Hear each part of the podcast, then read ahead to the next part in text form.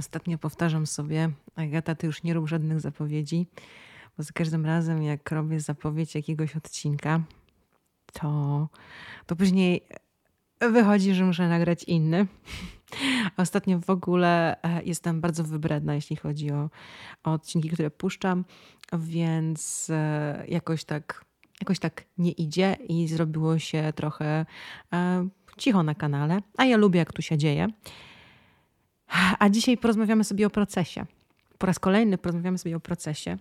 A nagrywam ten odcinek dlatego, że chciałam spiąć klamrą bardzo mocno to, co robiliśmy na warsztatach.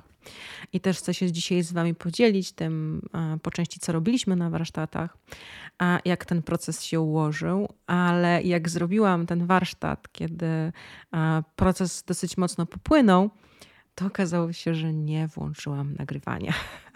I nie zachował się w ogóle jakby ten zapis warsztatu dla reszty grupy.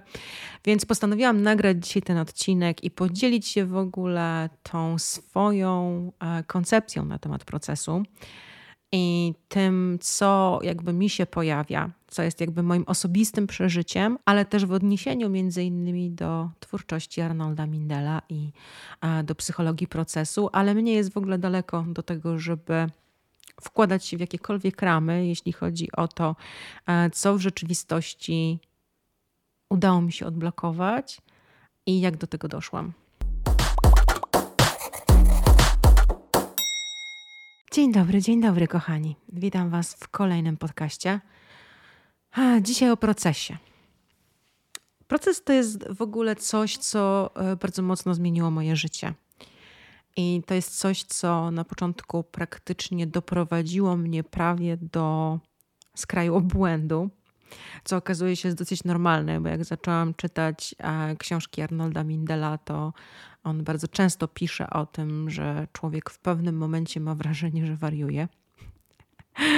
I ja rzeczywiście miałam taki moment na swojej ścieżce, kiedy ja odpierdalam już po prostu kompletnie, bo zaczęłam mieć kontakt, zaczęłam widzieć pewne rzeczy w taki sposób, że nie wiedziałam w ogóle, jak mam to ogarnąć.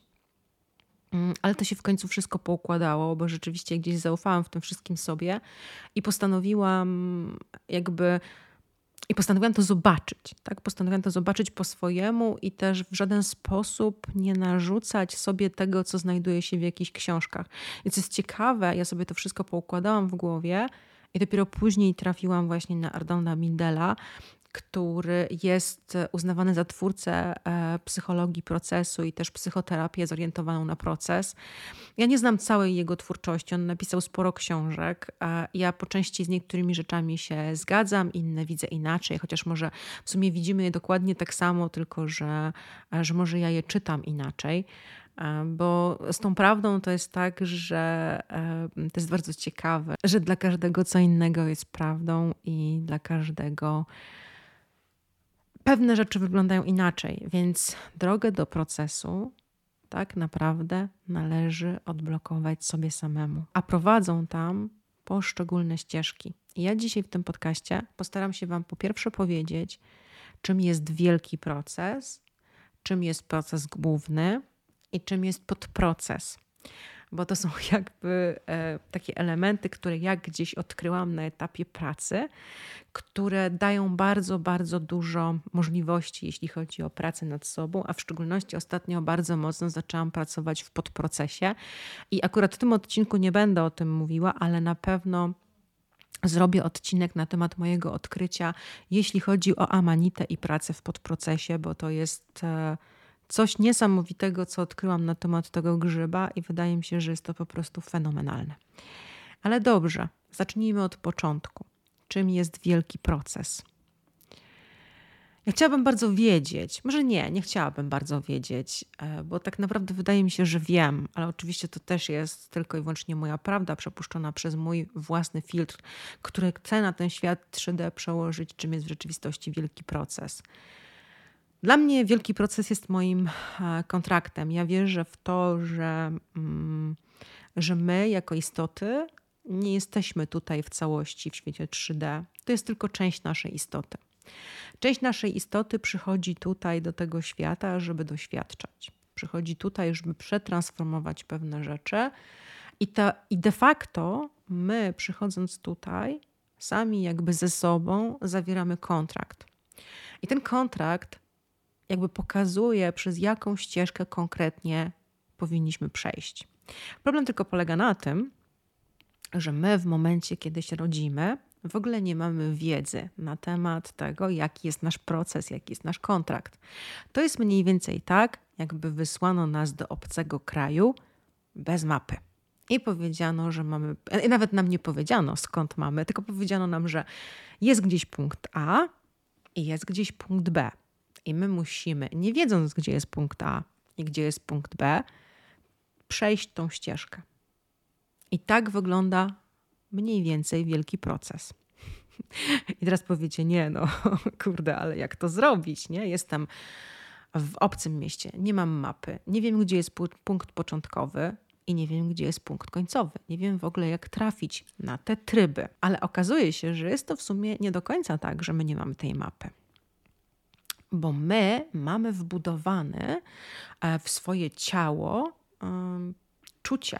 Mamy wbudowane czucie, mamy wbudowaną intuicję, mamy też wbudowane czucie ciała jako nas samych i to ciało bardzo często pokazuje nam wskazówki. Podobnie nasze czucie pokazuje nam wskazówki. Więc my de facto mamy mapę, tylko mamy tą mapę w sobie i trzeba do niej dotrzeć. Trzeba znaleźć sposób na dotarcie. Ale co nam da dostęp do wielkiego procesu? Dostęp do wielkiego procesu pozwoli nam zrozumieć, że nic, co dzieje się w naszym życiu, nie jest dziełem przypadku. I każda rzecz, nawet najbardziej negatywna, jest dokładnie po to, żeby pewne rzeczy odkrywać. Czasami zdarzają się w naszym życiu takie sytuacje, kiedy dopada nas na przykład beznadziejność i mówimy tak, Boże, czemu to mnie spotyka? Dlaczego po raz kolejny ląduję w tym miejscu? Dlaczego popełniam ten sam błąd? Albo dlaczego znowu coś mi się negatywnego dzieje? Dlaczego na przykład mogę mieć poczucie niesprawiedliwości? Dlaczego na przykład moje dzieciństwo było dzieciństwem z piekła rodem, a na przykład inni ludzie żyją w sposób nie wiem, bardzo lekki, nieskomplikowany. Ostatnio przeglądając Facebooka zobaczyłam zdjęcie mojej koleżanki, z którą kiedyś pracowałam i ona na tym zdjęciu, to było zdjęcie, słuchajcie, z porodówki. I ona na tym zdjęciu wyglądała dosłownie jakby była z katalogu. Była w takiej pięknej koszulce koronkowej. Miała karmiła piersią swoje nowonarodzone dziecko, jeszcze miała wpięty wenflon, delikatnie rozczochrane włosy, no ale wyglądała zjawiskowo i obłędnie. Ja sobie tak pomyślałam, ja pierdzielę, Agata, coś ty zrypała w tym kontrakcie w ogóle, dlaczego twoje życie nie może tak wyglądać? Dlaczego ty nie jesteś taką piękną, zjawiskową dziewczyną, która po prostu odrzuca włos rano i wygląda jak najpiękniejsze zjawisko? A później sobie myślałam, no dobra, ale naprawdę chciałabyś tam się z nią zamienić? Naprawdę chciałabyś? Czy naprawdę nie rozumiesz, dlaczego to wszystko wydarzyło się w twoim życiu? No i wtedy właśnie mając dostęp do procesu, dokładnie widzimy, co i dlaczego wydarzyło się w naszym życiu. Mamy poczucie absolutnego zrozumienia każdej rzeczy i mamy takie poczucie, że wow, to jest coś niesamowitego, że to się po prostu w ten sposób układa. Dodatkowo proces, nawet jak jesteśmy nieświadomi, czasami nami zarządza. I nawet czasami nie zdajemy sobie sprawy z tego, jak sami gdzieś próbujemy się ze sobą porozumiewać. Bo ten dostęp do wielkiego procesu bardzo często jest ukryty w naszym podprocesie. W związku z tym on od czasu do czasu wychyla łepek i mówi, ej, może by coś takiego zrobić. I czasami zdarzają się takie historie w naszym życiu, że nawet nie wiemy dlaczego, ale czujemy na przykład jakiś przymus, żeby coś zrobić. Czujemy jakąś taką sytuację, że po prostu chcemy konkretnie coś i nawet nie jesteśmy w stanie tego wyjaśnić. Ale na przykład wykonujemy jakąś czynność, wykonujemy, w jakimś kierunku nas ciągnie, nasze ciało się przechyla w jakimś kierunku. I jakby wiemy, że to jest coś, co jest dla nas. Oczywiście nie zawsze podejmujemy właściwe wybory. Czasami się kłócimy z procesem. Wtedy proces potrafi być bardzo brutalny, bo on nas dosyć mocno usiłuje nakierować na te właściwe tory. No wskakuj, no wskakuj. Ale z takich najbardziej śmiesznych przykładów, które też podałam moim warsztatowiczom, to było moje doświadczenie, jak sobie uświadomiłam, tak naprawdę dopiero teraz po latach z perspektywy procesu, jak proces zadziałał i dlaczego zrobiłam sobie wiele lat temu na plecach określony tatuaż. I to w ogóle była historia, że bardzo pragnęłam mieć tatuaż i chciałam mieć go na plecach. Ale nie wiedziałam, co sobie wytatuować. I tak chodziłam z tym tematem i nie wiedziałam, co sobie wytatuować. I umówiłam się do jednego z takich dosyć popularnych tatuatorów w Warszawie. Czekałam na termin dosyć długo. W końcu tuż przed tym terminem przyszłam do niego i powiedziałam, że słuchaj, wiesz co, ja chcę mieć wytatuowanego na plecach węża i motyla. Nie wiem, jak to zrobisz, nie wiem, co zrobisz. Muszę mieć węża i motyla. I byłam kompletnie zafiksowana na tym, że ma być to wąż i motyl. I wszyscy mnie pytali, ty, ale dlaczego w ogóle ten wąż i motyl? Ja mówię, nie wiem, wąż i motyl. Oni później się z mnie wszyscy śmieli, bo ja jak mantrę przychodziłam i powtarzam, wąż i motyl i nieważne, co tam jest dalej. No i rzeczywiście powstał z tego przepiękny tatuaż. Natomiast ja, jak wróciłam z tego tatuażu, który trwał bardzo długo, bo on jest dosyć duży, to przyszłam do domu i się rozpłakałam. I wtedy sobie uświadomiłam, że tak jakby mi świadomość wróciła. I sobie myślałam, ja pierdzielę, co ja właśnie odrypałam. Nie? No oczywiście później mi to przeszło. Później stwierdziłam, że okej, bardzo mi się ten tatuaż podoba. Do dzisiaj mi się bardzo podoba. Mam już go trochę i uwielbiam go. Ale później okazało się, że zarówno wąż, jak i motyl to są moje zwierzęta mocy. A ja wtedy nie miałam o tym absolutnie żadnego pojęcia. Bardzo mocno później mi manifestowały pewne rzeczy, zarówno wąż, jak i motyl, a takie sytuacje, kiedy musiałam podążać w pewne miejsca. One mi się pojawiały bardzo intensywnie. W tej chwili na przykład też mam taki proces z tygrysem, który się pojawia.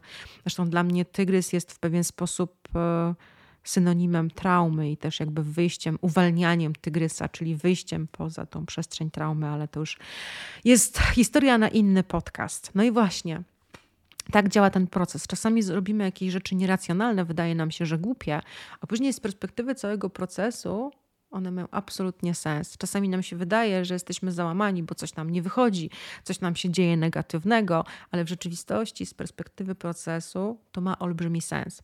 I jak już się nauczymy czytać proces, to w takiej sytuacji wiemy czasami nawet, co się wydarzy. I to jest czasami zaskakujące, że możemy dokładnie przewidzieć, co się wydarzy. Tak? Bo teoretycznie wychodzimy, jakby jesteśmy na poziomie czucia i wiemy, co w sumie w tej chwili z tego procesu powinno wynikać. Bo mamy już bardzo dobry kontakt ze swoimi emocjami i mamy bardzo dobry kontakt z własnym ciałem, więc wtedy widzimy, w jakim kierunku nas ciągnie. Oczywiście najgorszym przeciwnikiem w procesie jest nasza głowa, bo proces pochodzi z czucia. I zaraz będę właśnie mówiła, co jest takimi istotnymi elementami, żeby odblokować sobie czucie. Ale co jest jeszcze bardzo istotne, to, że my oprócz tego wielkiego procesu mamy swój wewnętrzny proces, taki pierwotny, zewnętrzny, a mamy też tak zwany proces, tak zwane podprocesy, których może być wiele. Mindel na przykład mówi o tym, że jest primary process i secondary process, ale tak naprawdę w rzeczywistości wszyscy wiemy, że tych podprocesów może być bardzo dużo. To wygląda mniej więcej tak, że mamy coś na wierzchu, na przykład to, że ja w tej chwili do was mówię i to, że w jakiś sposób tworzę swoją wypowiedź i jakby zwracam się do was, to jest mój jakby ten pierwszy proces, pierwszoplanowy proces.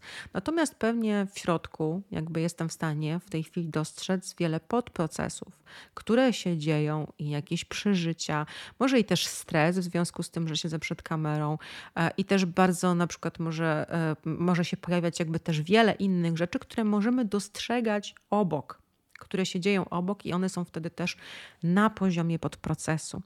I to rzeczywiście jakby działa w ten sposób, że my możemy świadomie funkcjonować na poziomie tego pierwotnego procesu, ale i też na poziomie podprocesu. Możemy transformować również na poziomie podprocesu.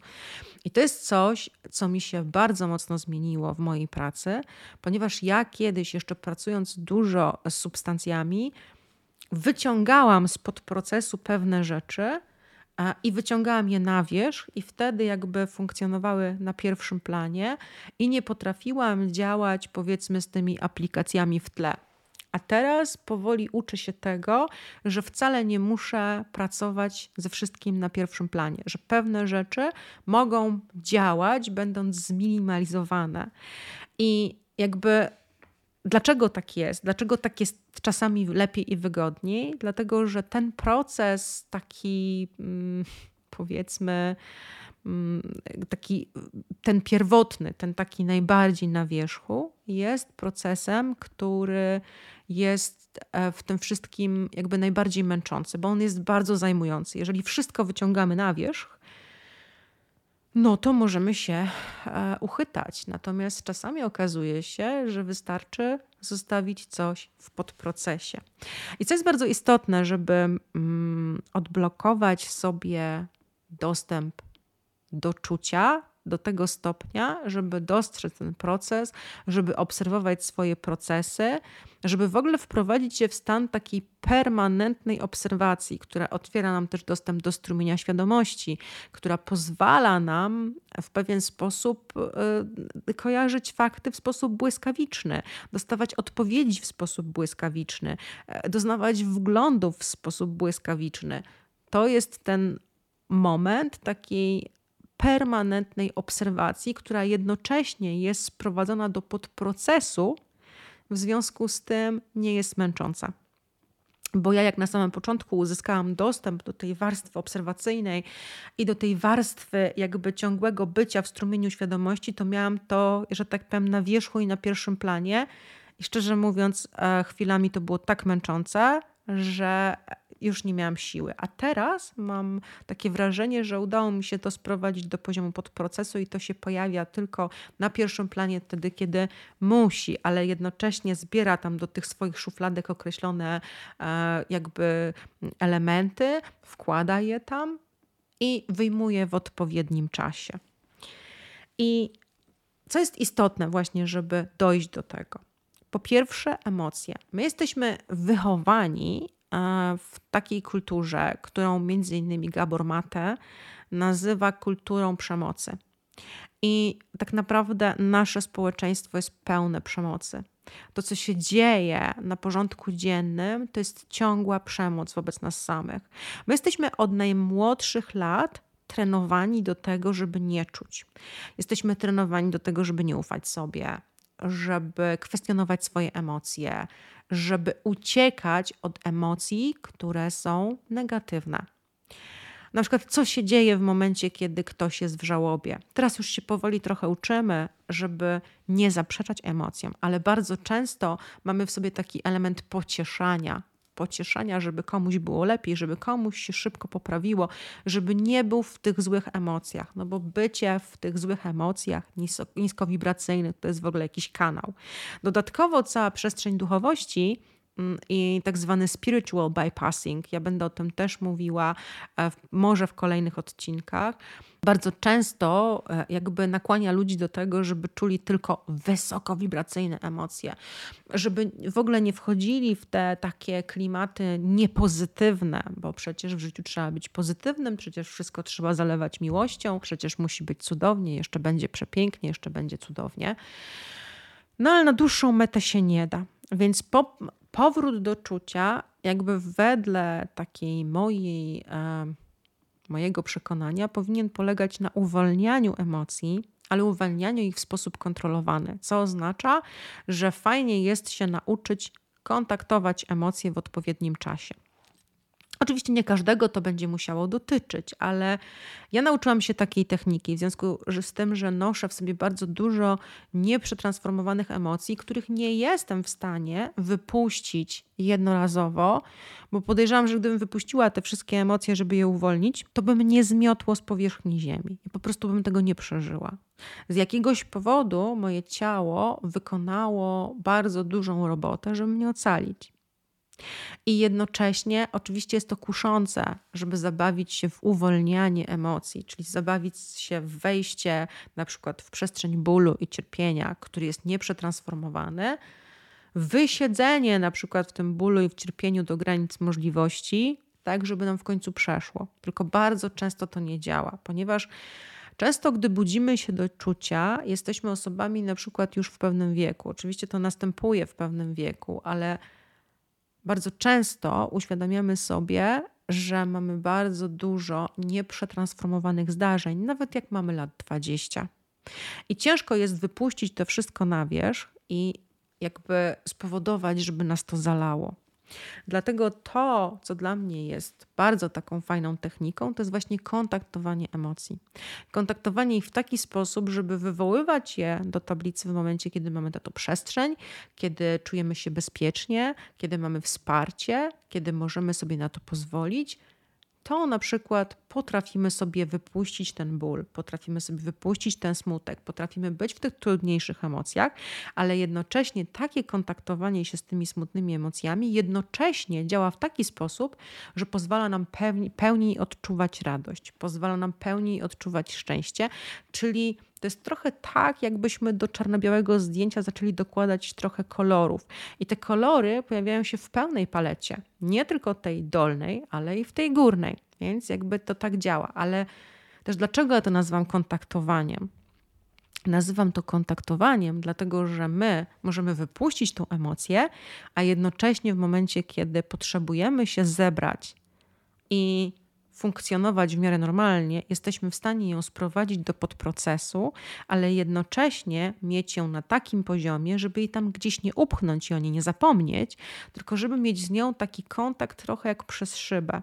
I czasami w takich sytuacjach na przykład, jeżeli ciężko jest nam znaleźć bezpieczne miejsce, to czasami nawet 5 minut, 10 minut takiej praktyki, gdzie upuszczamy te emocje, gdzie pozwalamy sobie na te emocje, to jest już, że tak powiem, fajna rzecz, która posuwa nas bardzo mocno do przodu i powoduje, że zaczynamy dużo lepiej odczuwać ten świat.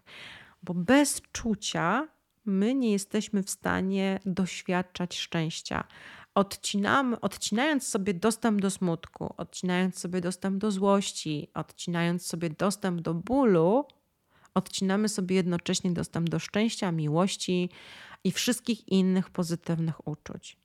Tak naprawdę kontaktując się z tą naszą piwnicą, o której ja często mówię, jesteśmy w stanie wyjść do pełni życia. Jesteśmy w stanie właśnie mieć to pełne, kolorowe zdjęcie w pełnym spektrum kolorów i barw i to jeszcze tak, z takim dużym nasyceniem i rzeczywiście bardzo fajnym. Więc to kontaktowanie emocji jest takim elementem pierwszym, żeby uzyskać dostęp do procesu. Kolejnym elementem bardzo istotnym, który też robiliśmy na warsztatach, jest zmiana podejścia do własnego ciała. Bo oczywiście nasze emocje, te wszystkie emocje, których myśmy nie przeżyli, one są zamknięte w ciele. Bardzo często te nieprzetransformowane emocje później zamieniają się w choroby. My często traktujemy nasze ciało przedmiotowo, ale też tak przedmiotowo i tak brutalnie nasz język traktuje ciało, ponieważ mówimy o naszym ciele. Mówimy, że posiadamy ciało. Mówimy, że moje ciało choruje. Moje ciało mnie boli, albo na przykład moje ciało to czy tamto, ale jednocześnie to jest w ogóle nieprawda, bo my tutaj, w tym miejscu jesteśmy ciałem, dlatego bardzo często fajnie nauczyć się jest jedności pomiędzy nami a ciałem. A co ciekawe, bardzo często osoby, które wracają do czucia i które jakby mają depresję, orientują się w pewnym momencie, że w rzeczywistości nigdy przez wiele lat w swoim ciele nie żyły. Że bardzo często ten poziom dysocjacji jest tak duży, że jakby ciężko jest nam wejść w to ciało. Więc bardzo istotnym elementem jest nawiązanie dialogu z własnym ciałem. Ale przede wszystkim najpierw wejście w tą przestrzeń, kiedy my mówimy o sobie i ja ciało. kiedy jesteśmy w stanie doświadczać, kiedy jesteśmy w stanie wyjść na zewnątrz, poczuć, jak wiatr owiewa nam twarz, kiedy jesteśmy w stanie głaskać psa z pełną świadomością, kiedy jesteśmy w stanie dostrzegać najdrobniejsze elementy, albo kiedy na przykład jesteśmy w stanie rzeczywistości rozkoszować się jedzeniem, przetwarzać czynność żucia, jakby delektować się smakiem. Te wszystkie rzeczy bardzo, bardzo dużo zmieniają też, jeśli chodzi o nasz powrót do czucia. Aczkolwiek tutaj też jest taki disclaimer, dlatego że my przez lata żyjąc kumulujemy w swoim ciele bardzo dużo. W momencie, kiedy zwiększamy dostęp do tego ciała, w momencie, kiedy, bo najpierw zaczyna się od przyjemności, tak? Poszukujemy tej przyjemności w naszym ciele i przyjemności w kontakcie z naszym ciałem, ale później zaczyna się przestrzeń transformowania tego wszystkiego, co jest tam w tym ciele zamknięte. No i to już nie jest tak przyjemny proces. Ja chyba nawet w jednym z ostatnich odcinków mówiłam, że jak wejdziemy w taki pełny kontakt z ciałem, to może nas zmieść z planszy. Więc to jest też fajne, że my jakby będąc wychowani w takiej przestrzeni odcięcia, mamy taką umiejętność, którą zdobyliśmy, że już wiemy, że nie powinniśmy odcinać tak w 100%, ale fajnie jest wykorzystywać tą praktykę, bo czasem możemy odcinać, a czasem właśnie wypuszczamy tą rzecz, żeby to się oczyściło, żeby to się przetransformowało. Więc to jest bardzo, bardzo istotne, żeby pamiętać o tym, że ciało jest tak naprawdę bardzo często odpowiedzią na bardzo wiele zagadek. I często jak czegoś nie wiemy, to możemy sobie z naszym ciałem porozmawiać. I bardzo często ono daje nam jednoznaczną odpowiedź. Bardzo często jest tak, że nawet jeżeli czegoś nie pamiętamy, to nasze ciało zawsze to pamięta. I czasami niestety musimy się zmierzyć z tym, w szczególności na przykład tak jak ja. Ja przez lata nie miałam kontaktu z własnym ciałem. Przez lata się od niego odcinałam. Wynikało to z tego, co mnie spotkało w dzieciństwie, co jakby też było podstawą mojej traumy, więc ja musiałam być odcięta od tego ciała, bo to ciało miało skumulowane tak dużo rzeczy, a jednocześnie to ciało uratowało mi życie, ponieważ ono zamknęło pewne rzeczy w środku, nie wypuszczając ich, ponieważ wypuszczenie ich pewnie spowodowałoby, żebym nie przeżyła, żebym po prostu umarła. A z drugiej strony trzymanie w tych wszystkich emocji w ciele kosztuje nas olbrzymią ilość energii. To jest coś niesamowitego. Między innymi Gabor Mate ma taką teorię na temat ADHD, że bardzo dużo jest w tej chwili osób, które mają ADHD i mówi się o takiej epidemii wręcz. Tutaj trudno jest to oceniać, bo kiedyś po prostu ADHD się nie diagnozowało, więc trudno jest powiedzieć, jak to było kiedyś, no bo przecież jak ja się urodziłam, to w ogóle nie było takiej jednostki, więc trudno jest do tego odnosić, ale ja muszę powiedzieć, że ja mam bardzo dużo takich obserwacji swoich na temat tego, że jednak te nieprzetransformowane emocje, one bardzo mocno wpływają na nasz sposób funkcjonowania i tak naprawdę jest to jeszcze bardzo jakby poważna rzecz dla mnie do przyjrzenia się z perspektywy procesu. Ja od kiedy zaczęłam odblokowywać sobie bardzo silnie dostęp do własnego ciała, to zobaczyłam, jak dużo energii tracę codziennie, trzymając bardzo wiele rzeczy, a jednocześnie wiem, że jeszcze w tej chwili muszę je trzymać. Więc jakby bardzo ważne jest podejście do jakby pracy z ciałem, nieoceniania. W ogóle jakby jakiekolwiek ocenianie na etapie pracy z emocjami, tego w jaki sposób my czasami sobie radzimy, bo wiecie, nawet jak pracujemy z emocjami, to czasami tak jest, że raz mamy dostęp do smutku. Teoretycznie wydaje nam się, że sprowadziliśmy go do poziomu podprocesu, a jednocześnie okazuje się, że nasze ciało gdzieś zasało ten smutek i musimy mocno nurkować, żeby go znaleźć. I czasami jest też trudno. Czasami nasze ciało wie trochę lepiej niż my sami, Więc też trzeba to uszanować i trzeba uszanować też swoje własne tempo w tej całej przestrzeni transformacji i to, w jaki sposób posuwamy się do przodu. Ale doświadczanie na co dzień, chociażby wprowadzenie sobie takich ćwiczeń doświadczania własnego ciała, jak na przykład nie wiem, chodzenie chociażby po domu na bosaka ze świadomością, albo nie wiem, dotykanie różnego rodzaju przedmiotów ze świadomością, poszukiwanie faktur, życie w takiej przestrzeni doświadczania siebie tu i teraz, ale właśnie z poziomu ciała, pozwala nam mocno wrócić do czucia. A trzecia warstwa jest warstwą bardzo interesującą i taką warstwą, o której się oczywiście dużo mówi, zarówno w psychologii, jak i w psychoterapii. Korzysta się z tej warstwy bardzo silnie. To jest warstwa śnienia. Natomiast jakby ja z perspektywy procesu odkryłam, że warstwa śnienia ma olbrzymi potencjał, jeśli chodzi o pracę i nie tylko na poziomie interpretacji symboli, ale na poziomie właśnie czucia i tego, co z tego wynika.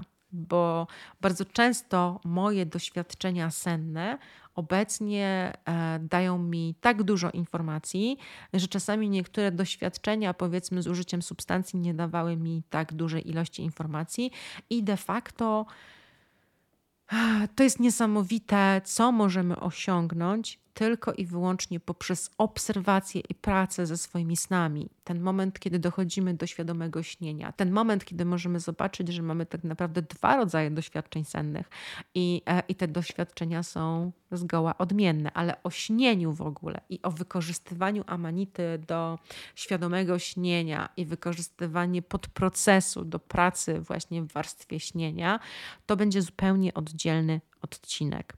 Więc dzisiaj się chciałam z Wami tylko i wyłącznie podzielić tą informacją odnośnie tego, czym jest dla mnie proces i dlaczego on jest tak bardzo istotny. I co jest ciekawe, że ja teraz pracując z ludźmi i pracując też z różnymi osobami, które znam, widząc swój własny proces, zaczęłam mieć dostęp do tego, żeby widzieć proces innych ludzi. To jest już fascynujące, że czasami jestem w stanie zobaczyć pewne rzeczy, mimo że na przykład ta osoba, która jest w środku, powiedzmy, tych wszystkich zdarzeń, bardzo często w ogóle nie jest gotowa, żeby to przyjąć. Bo jak ja w ogóle mówię o procesie czasami swoim znajomym, jak czasami mówię ludziom o procesie, o tym, że to się da zobaczyć, że to jest wszystko po prostu... Czasami, słuchajcie, powiem wam szczerze, że czasami jak już macie świadomość, jak już jesteście uwrażliwieni na proces, to on naprawdę potrafi wywalić z kapci. W sensie takim, że... Ja miałam ostatnio takie zdarzenie z perspektywy procesu. Miałam bardzo silne marzenie, żeby coś mi się zrealizowało. I postawiłam sobie taki limit czasu, że to marzenie zrealizuje mi się w momencie, kiedy ja zrealizuję jeden z projektów, które sobie ustawiłam. Ale ja w tym samym czasie realizowałam dwa praktycznie identyczne projekty. I jeden z tych projektów skończyłam, a drugi z tych projektów został na kołku na kilka miesięcy. I ja sobie tak pomyślałam, okej, no dobra, skończyłam ten projekt, no to teraz ma się zrealizować to moje marzenie. Ale to w ogóle mi nie pasowało. Ale skąd mi się w ogóle to wzięło? Skąd mi się w ogóle wzięła w głowie ta myśl, że ja jak zrealizuję ten projekt, to mi się to marzenie zrealizuje. W ogóle o co chodzi? I ostatnie tygodnie to była po prostu ostra jazda bez trzymanki, jeśli chodzi o takie kwestie, że ja sobie po prostu w pewnym momencie siedziałam i sobie pomyślałam, okej, to jest już. Teraz z perspektywy procesu powinno się zrealizować to marzenie.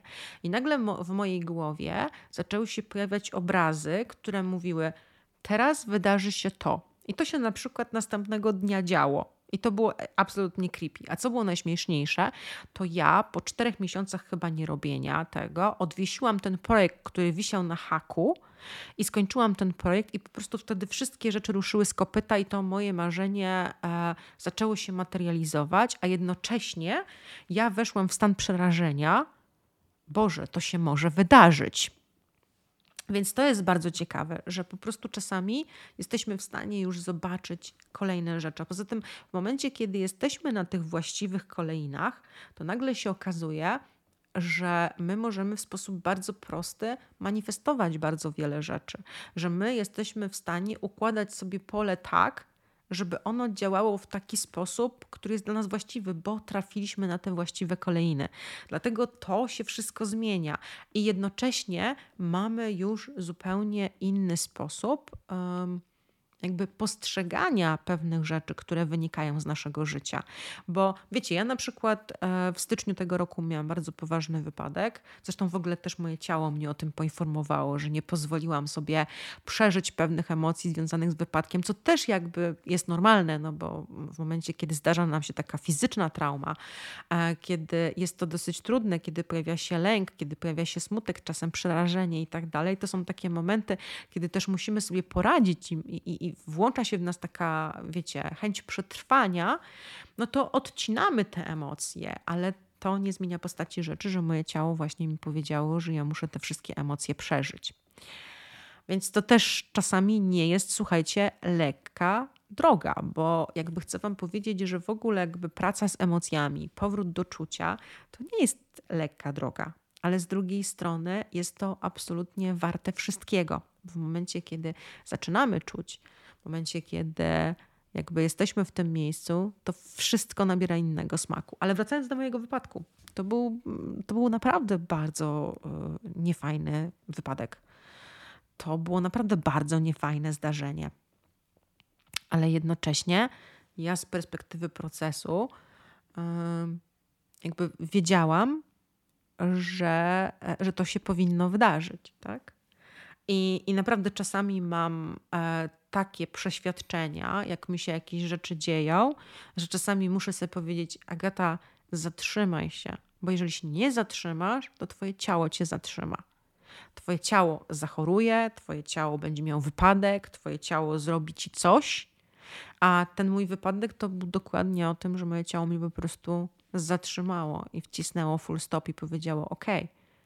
I z perspektywy procesu to wszystko ma absolutnie sens, chociaż czasami może być bardzo nieprzyjemne. I tak jak powiedziałam, ostatnio ktoś mi nawet taki komentarz napisał, że w ogóle to moje życie to wcale nie jest fajne, bo ja tutaj mówię o jakimś cierpieniu, smutku w ogóle i tak dalej, a to przecież nie odchodzi. To nie o to chodzi, żeby przeżywać te wszystkie gówniane emocje. To chodzi o to, żeby po prostu w końcu być szczęśliwym.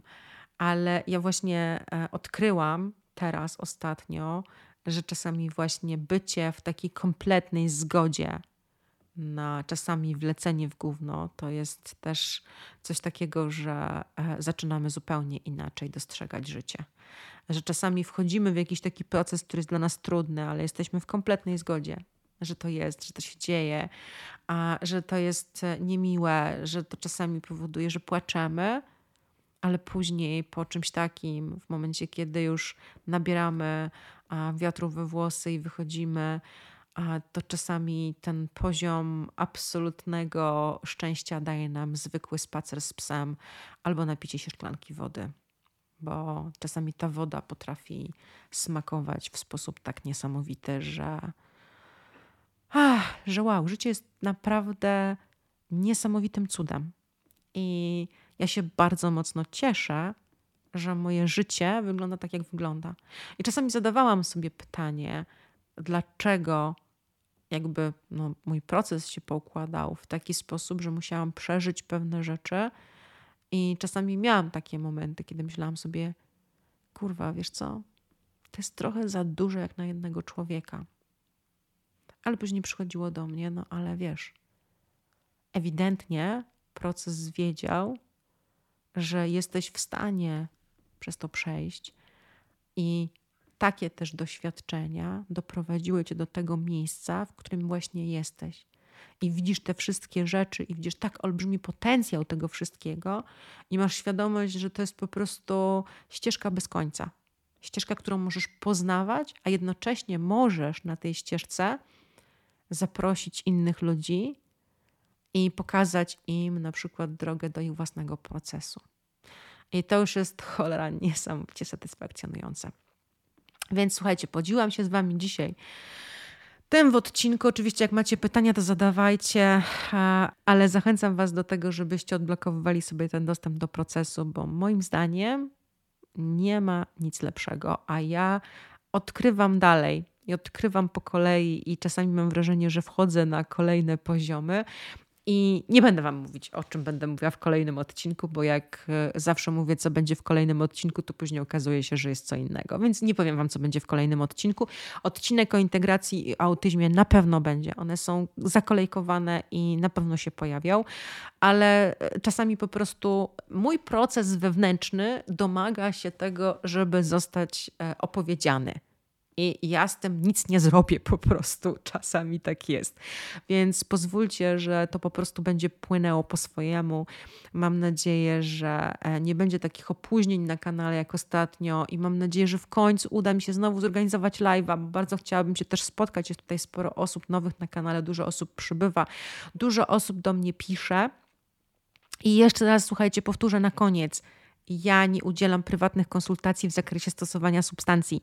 Nie piszcie, nie próbujcie do mnie jakby wymusić tego na mnie, nie. Możliwe są ze mną odpłatne konsultacje w ramach wsparcia psychologicznego i to mogę, że tak powiem, z tym, tutaj się mogę z wami spotkać, w ramach dyskusji o waszym procesie, w ramach odkrywania tych elementów, o których tutaj mówię, natomiast nie udzielam porad dotyczących stosowania substancji. Wybaczcie, nie, po prostu bardzo wiele informacji przekazuję na kanale, natomiast jakby nie będę przekraczać pewnych granic, które są jakby nieprzekraczalne dla mnie, przynajmniej na tym etapie. Dopóki nie mamy możliwości legalnego stosowania tych substancji, ja nie będę udzielać takich informacji. Ale zawsze jest taka możliwość, żeby się ze mną spotkać. Ja niedługo będę odpalać stronę internetową, niedługo też będę was informować o tym, bo ponieważ wchodzę we współpracę z niesamowitym miejscem w Warszawie i na pewno w Warszawie będę stacjonarnie też dostępna na warsztatach i zobaczymy. Pewnie będziemy też tworzyć przestrzeń terapeutyczną, która się będzie pojawiać z czasem stacjonarnie. Jestem niesamowicie podekscytowana tym projektem. Zobaczymy, jak to się poukłada, więc trzymajcie, słuchajcie za mnie kciuki i widzimy się w kolejnym odcinku, a tymczasem buziaki, do zobaczenia i pa pa.